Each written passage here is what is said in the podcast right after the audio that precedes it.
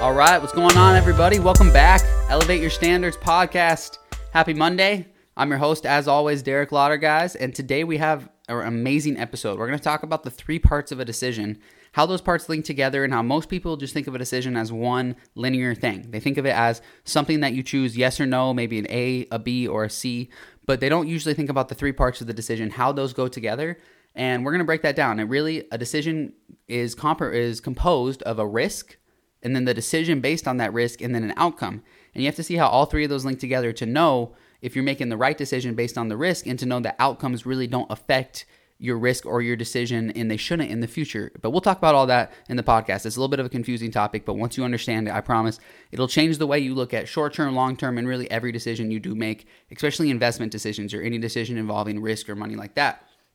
To get started, though, guys, I really want to ask you a favor. If you're not subscribed to this podcast already, please subscribe to the podcast. You get the episodes like four or five hours earlier because they come out earlier in the morning, and sometimes the podcast, uh, you know, podcast services don't update until one or two p.m., so the podcast doesn't come out until then unless you're subscribed.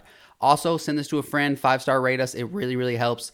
Helps us grow. We're getting a lot of listeners through these first episodes. We're already on episode thirty-one. We're going to stay consistent.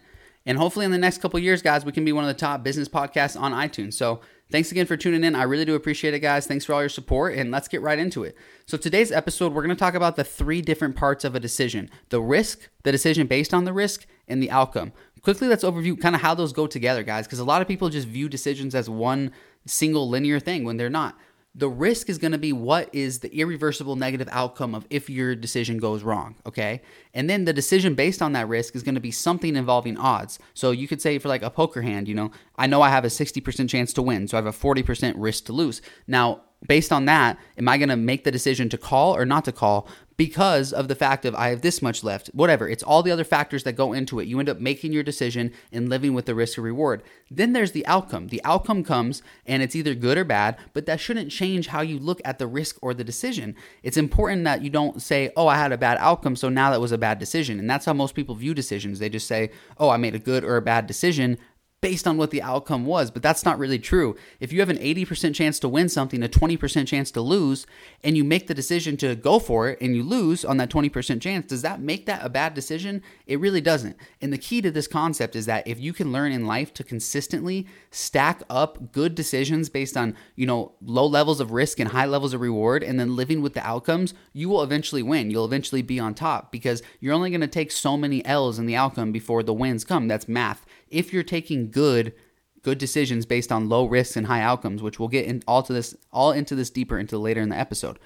But the key is not letting that outcome deter you from taking similar risks in the future just because you caught a bad beat or just because, you know, you caught a twenty percent chance or you took a high risk and you lost. Still, you have to learn to live with the outcome. We're going to relate this to a couple different concepts, a couple different games and sports that people play so you guys can really kind of understand what I'm saying here. But once you get this, you'll start to make decisions a lot differently. Okay, a lot differently. And once you're able to make decisions like this, live with the outcome, whatever it comes, because you're confident in the risk versus reward, uh, you know, payoff, and also your decision based on that with other factors. Not only will you have much less stress, much less anxiety, but you will end up winning a lot more than you think, and probably a lot more than you are right now based on your current decisions. All right, so let's jump right into risk, guys, the first part of the decision matrix. So risk in its simplest terms, and I learned this from Tim Ferriss, and really this helped me just completely changed my view of what risks I'm willing to take in my life, is to evaluate an irreversible negative outcome. That's a risk. So for example, if you were to bet twenty dollars on a coin flip and you lost, you lose that twenty dollars. That's an irreversible negative outcome. You know, you could say that you could, you know, try to win it back with more bets, but this is in a vacuum, the singular event. What is the risk of this coin flip? The risk is twenty dollars because if you lose, that the irreversible negative outcome is you losing twenty dollars. So how many irreversible negative outcomes are there really in life when you're young, making decisions for your career, your future? Not many, right? You choose to start a business and it fails. Is that an irreversible negative outcome? I mean, not really. What is the irreversible negative outcome of a business failing? Maybe like a little bit of debt that you got yourself in at a young age. And I'm talking about like five or six grand where people go and get into hundreds of thousands of debt with college. But again, you know, what is the risk? What is the irreversible negative outcome? So let me give you an example for like golf. Let's say that you have a tee shot lined up and you know that if you pull it left, because you're aiming close to the left side of the fairway, you could say, close to like where the houses are on the left. So you know if you go left, the irreversible negative outcome is your ball is lost. So that's the risk of that shot. You know, the risk is the irreversible negative outcome that your ball is going to be lost. Now, then you have to move to our next part of the matrix, which is making a decision. So then based on the fact that you know if I hit the ball here, the risk is that my irreversible negative outcome is I lose the ball. Okay, but now let's say I aim fifty yards right. Okay, now I know that my miss is left. So if I miss left, the irreversible negative outcome is still my ball is playable. That's the biggest risk. Now that's a good decision, right? Because you have a low risk, a high payoff. If I hit a good shot, I'm in the fairway. If you aim so far left and you miss left, you have a very small margin for error. Your risk is very high. The irreversible negative outcome is losing your ball. We'll go back to the poker example. Let's say that you have a hand and you know that you're fifty-fifty odds to win. fifty-fifty. Okay, so you know right now if you call, there's a fifty percent chance that you're going to win. Once you get deeper into poker, you can understand these odds. So fifty percent chance you're going to win. That's a fifty percent chance that, you know, whether you lose, the outcome of that doesn't matter. It doesn't change the fact that you had a fifty percent chance to win in the risk, right? So your risk is losing the hand. That's your irreversible negative outcome. Losing the hand, losing the money that you put into the pot. The decision is going to be based on the risk of you having a fifty percent chance to win the hand. Okay, I have a fifty percent chance to win the hand. My risk of losing is the irreversible negative outcome of losing the money I put in the pot. But my reward for winning is going to be taking four times what I'm putting into the pot right now.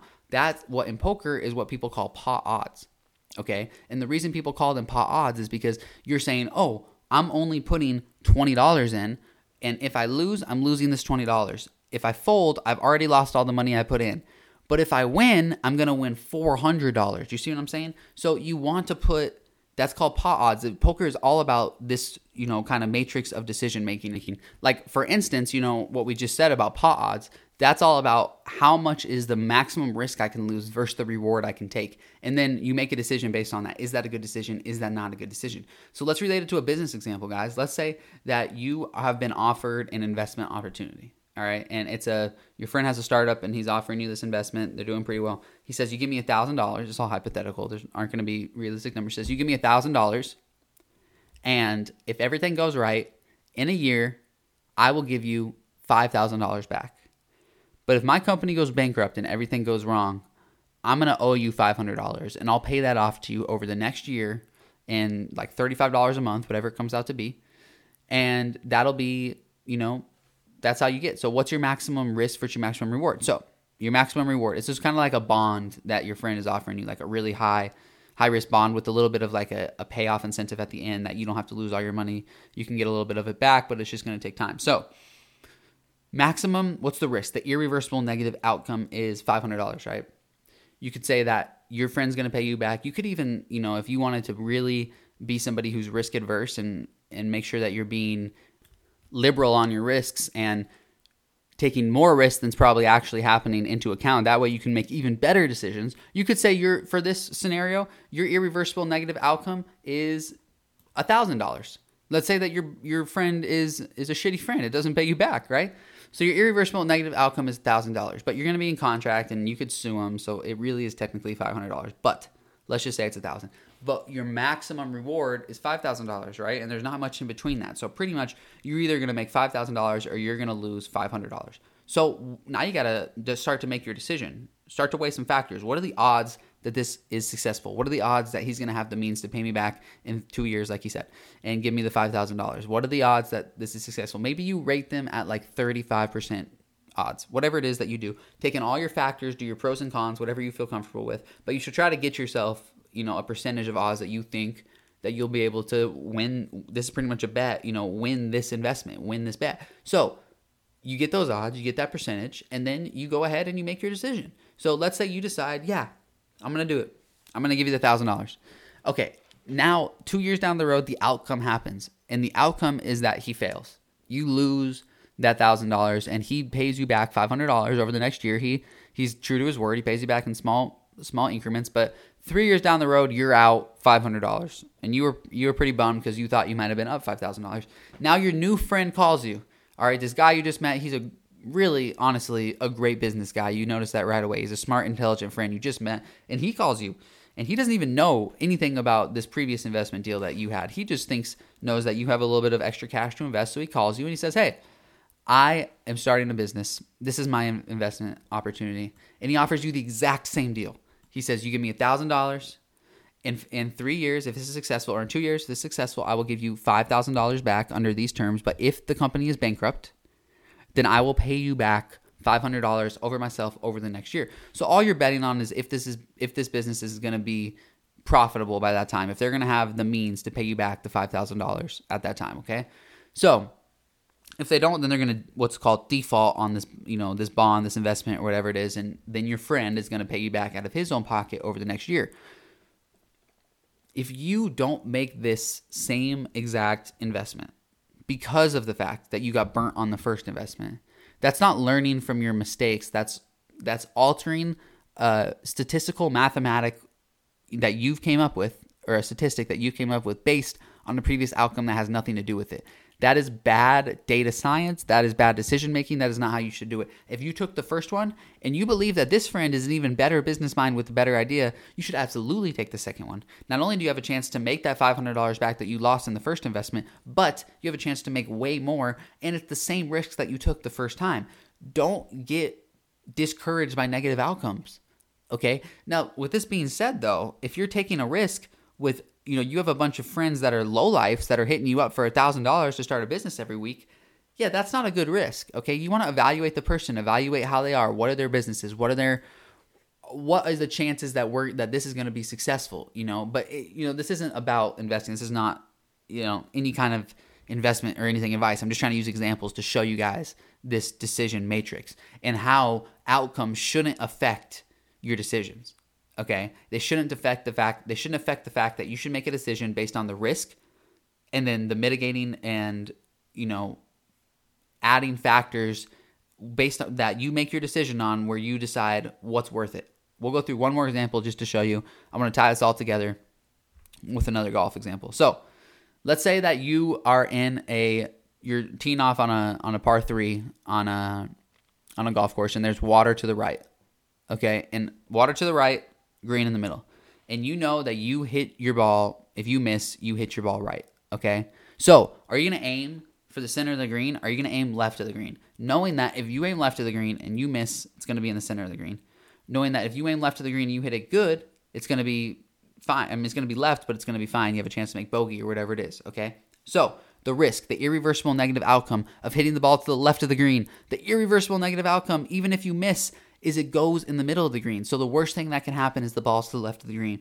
Now, if you aim to the center of the green, okay, and you miss, the ball's in the water. So all of a sudden, just by changing where you aim, you've changed your irreversible negative outcome from bad shot to horrible shot, from left of the green to in the water. So right now you've decided, okay, this is where I'm aiming. This is the decision I'm going to make. I'm not going to decide to take the risk of having an irreversible negative outcome of being in the water. I'm going to decide to take the risk of having the irreversible negative outcome being my ball landing to the left of the green. Then you hit your shot. If the ball goes to the left of the green, you didn't make the wrong decision. It's not like, oh, wow, I hit that ball straight. I should have aimed for the middle of the green. No, because guess what? There's still a chance you missed it. It goes in the water and you ruin your round. If you do that enough, you will eventually make good scores because you are doing the right thing and you're not making the big number. You're not having a big risk. Your irreversible negative outcome is smaller. Therefore, over time, your scores will be lower. All right, guys, I think you understand this matrix by now. I know I spent a lot of time on it, but it's it's really an important topic. Understand this. Start to do this. Start to look at your decisions, not as a, was that a good decision or a bad decision, based on the outcome.